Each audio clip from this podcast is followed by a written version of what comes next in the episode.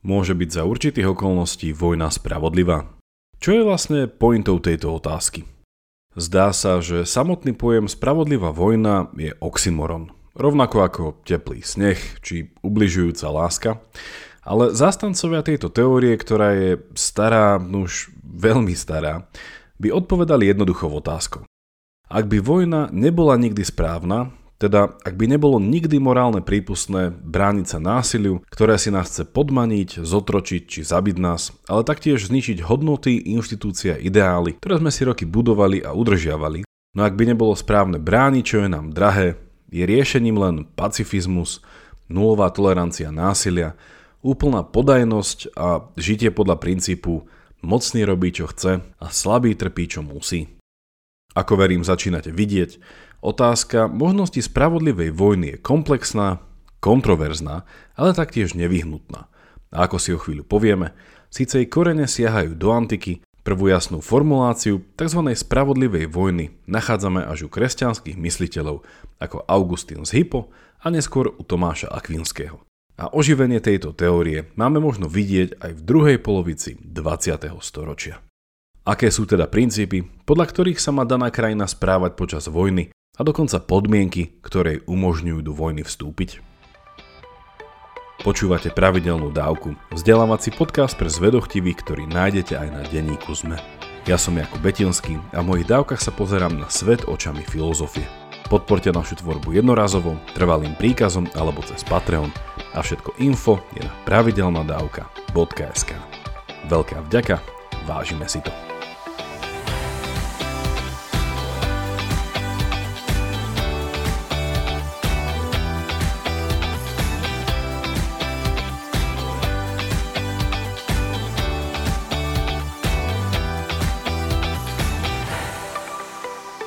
Teória spravodlivej vojny vychádza do veľkej miery z kresťanstva a je pokusom sklbiť viacero na prvý pohľad nesklbiteľných požiadaviek.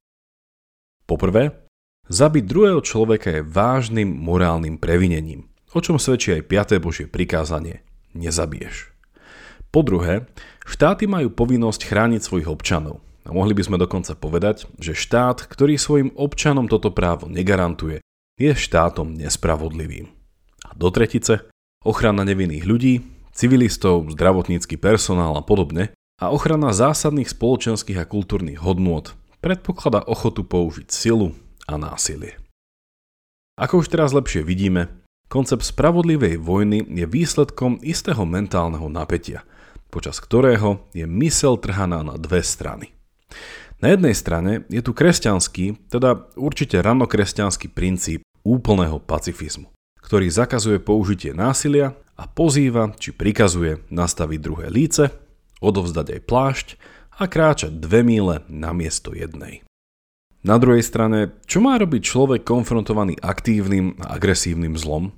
Tovary nie je prípustná ani sebaobrana? Tovary nemôže fyzicky brániť svojich milovaných a nechať si ich pred očami zobrať zo sveta? To sa má nebodaj proti vojenskej agresii brániť len dobrovoľnou kapituláciou a stratou vlastnej identity. Ako som už naznačil v úvode, ľudstvo sa už odpradávna zamýšľa nad tým, za akých okolností je ospravedlniteľné a teda aké konkrétne ospravedlenia, vysvetlenia, argumenty a dobré dôvody existujú za rozhodnutím, že štát pošle svojich občanov bojovať proti inému štátu.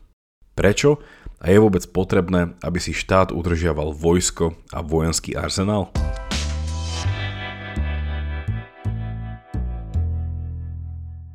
Už Aristoteles v diele Politika písal, že občan má prejsť vojenským výcvikom, ale nie preto, aby sa vojnou zotročili a podmanili iné slobodné mestské štáty, ale preto, aby sa ich vlastný štát nestal zotročeným.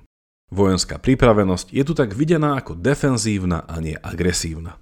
I keď o agresívne vojenské ťaženia v antických časoch nebola núdza.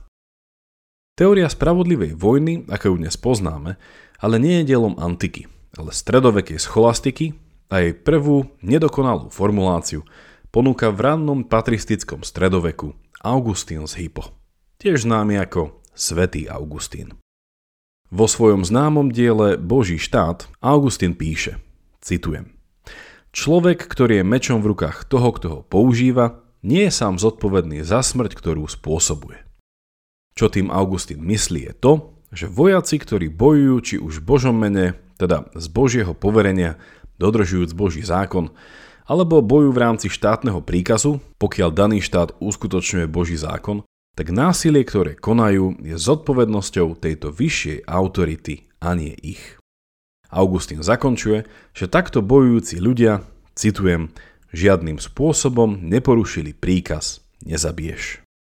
Aj keď u Augustína ako prvého nachádzame slovné spojenie spravodlivá vojna, neponúka zoznam podmienok, ktorých splnenie je nevyhnutné pre možnosť začania vojny a taktiež zoznam požiadaviek toho, v čom spočíva spravodlivé vedenie vojny. Upozorňuje na morálne riziko, že vojaci a politici si môžu zamilovať násilie, ktoré vojnu sprevádza, ale je to až Tomáš Akvinský v 13. storočí, ktorý túto teóriu, tak povediac, skompletizoval či naplno rozvinul. Musíme si ale dávať pozor na správny výber slov. Akvinsky ani tak nerozvinul Augustínovú protoverziu teórie spravodlivej vojny, ale lepšie povedané, Akvinsky rozvinul to, čo si myslel, že o vojne hovorí učenie cirkvy. Podľa Augustína je každá vojna hriech, aj keď môže existovať niečo, čo nazval, citujem, vedenie spravodlivej vojny. Vedená bude vždy so smútkom. Vojna je následkom hriechu ale vojna je tiež nápravou hriechu a to je dôvod jej ospravedlniteľnosti.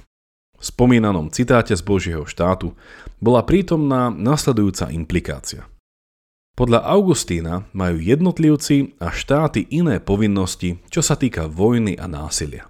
Tvrdí, že kresťania nemajú právo použiť násilie ani na sebeobranu, ale ak by to bolo nevyhnutné na ochranu nevinných pred zlom, v tom prípade môžu násilie použiť. Na druhej strane, štáty a ich vládcovia majú právo použiť násilie, a teda viesť vojny, pretože majú povinnosť udržiavať mier a teda zamedziť nespravodlivosti. Nespravodlivosť bola podľa Augustína väčším zlom ako vojna.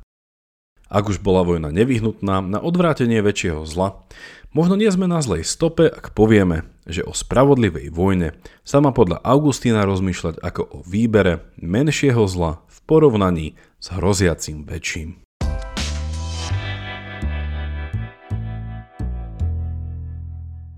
Akvinsky, nakoľko vychádzajúci z tej istej náboženskej tradície, to vidí inak. Vo svojej teologickej sume píše, že viesť vojnu nie je za každých okolností hriechom.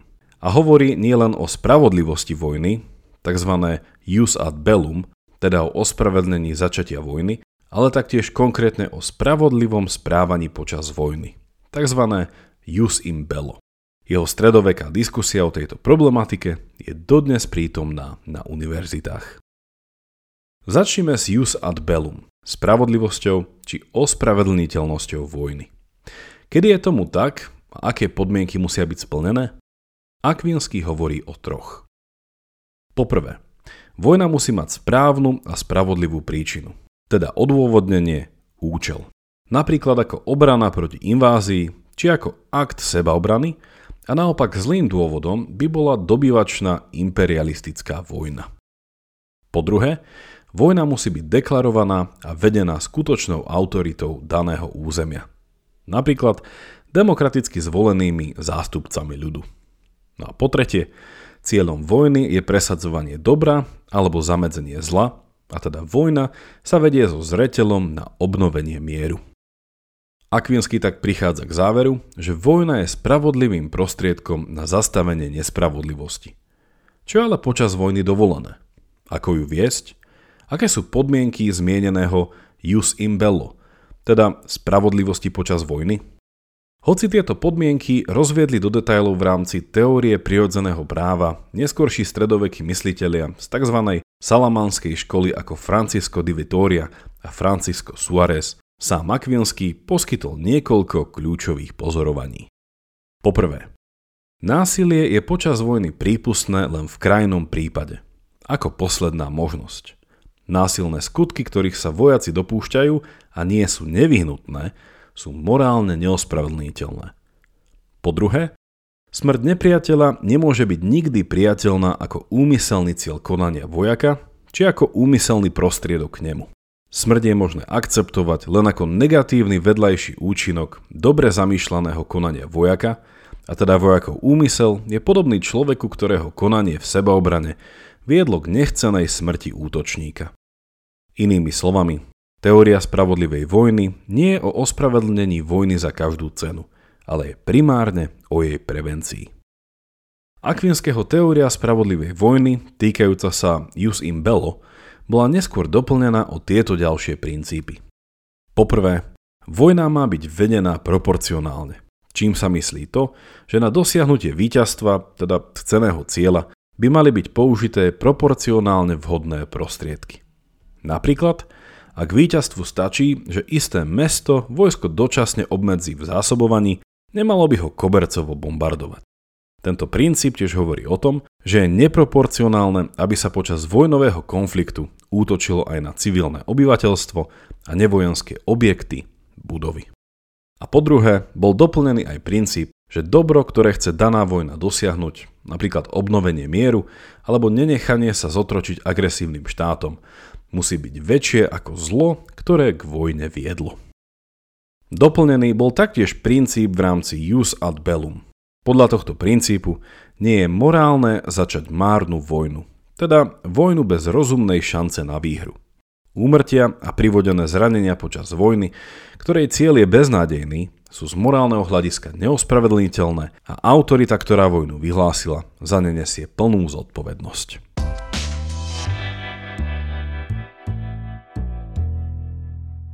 Ahojte, tu je Andrej a prepačte, že kradnem Jakubovi priestor. Ale k veci. Ak sa vám táto dávka páči, vypočujte si aj bodku na záver, teda extra obsah, kde k nej Jakub ešte čo to povie. Za cenu dvoch odrieknutých káv získate 4 bodky mesačne a dostanete sa k ním cez pravidelnadavka.sk alebo priamo cez náš Patreon. Toľko odo mňa a užite si zvyšok dávky.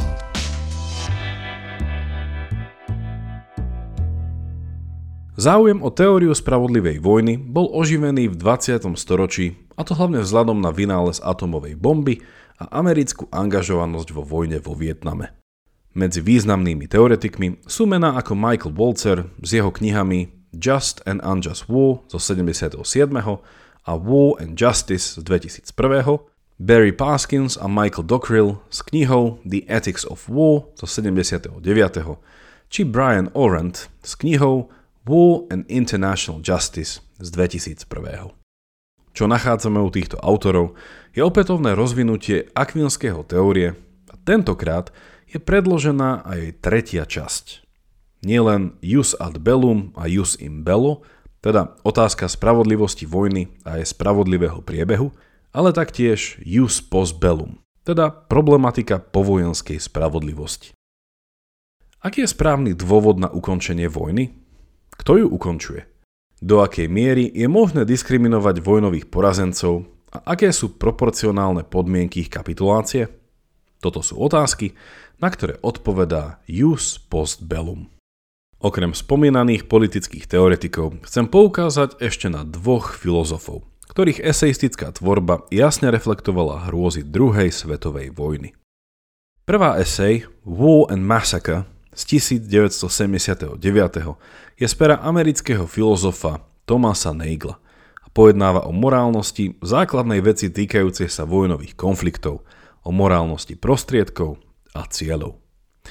Druhá esej nesie názov War and Murder a publikovala ju v roku 1961 britská filozofka Elizabeth Anscombová. V eseji opätovne artikuluje teóriu spravodlivej vojny Vysvetľuje už spomínaný, ale nepomenovaný princíp skutku s dvojitým účinkom a odmieta pacifizmus. Záverom sa vráťme k našej úvodnej otázke. Nie je spravodlivá vojna oxymoron?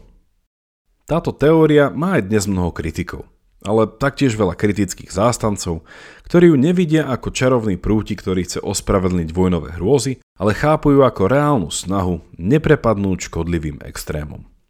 Na jednej strane pacifizmu, ktorý je ideálom hodným rešpektu, podľa ktorého ale dokáže žiť len málo kto. A na druhej strane sa teória spravodlivej vojny snaží vyhnúť istému cynickému pragmatizmu, ktorý vo svojej kritike tejto teórie popísal britský historik Alan Taylor takto. Citujem. Stredoveká snaha o dosiahnutie spravodlivej vojny je márnou rovnako, ako bola márna aj honba za svetým grálom. A to preto, lebo je takmer univerzálnou pravdou, že každá strana vo vojne vníma seba samú ako tú v práve. A jediným sudcom, ktorý by ich v tejto veci rozsúdil, je víťazstvo jednej z nich. Koniec citácie. Pacifizmus na jednej strane, cynický pragmatizmus na druhej a v strede teória spravodlivej vojny. Ak vás zaujíma ako súčasná kritika, tak aj obrana tejto stredovej pozície. Odporúčam moderovanú diskusiu medzi profesorom politických vied Johnom Keenom a historikom Neilom Fergusonom, ktorá sa udiela v 99. na mojom obľúbenom britskom podcaste In Our Time. Link nájdete v popise tejto dávky. Ak by vás zaujímalo, ako vnímam aplikáciu tejto teórie na aktuálnu vojnu Ruska proti Ukrajine, odporúčam vám dnešnú bodku na záver. Link, cez ktorý sa k bodke dostanete, nájdete buď v popise tejto dávky, alebo na našom webe pravidelnadavka.sk Ak máte ohľadom dnešnej dávky nejaký koment alebo otázku, napíšte mi ju buď cez naše sociálne siete, alebo e-mailom na jakub.pravidelnadavka.sk Teším sa na vás na budúce, buďte zvedochtiví a nech vám to myslí.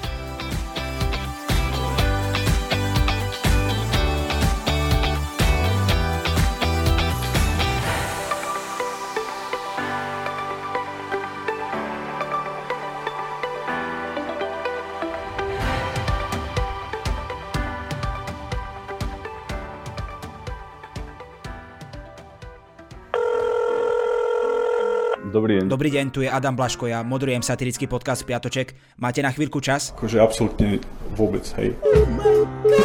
Tak aj takto môže dopadnúť nový Piatoček, ale nemusí. No nezistíte to, kým nás nebudete počúvať. Sme satirický podcast, ktorý už pomaly začal politikom robiť vrázky na čele. špinavé protislovenské prostitútky. Piatoček si môžete vypočuť prekvapivo každý piatok na vašich obľúbených streamovacích platformách. Mne normálne láta z rukou vypadla. A nezabudnite, boskávame vás všade. Dovidenia.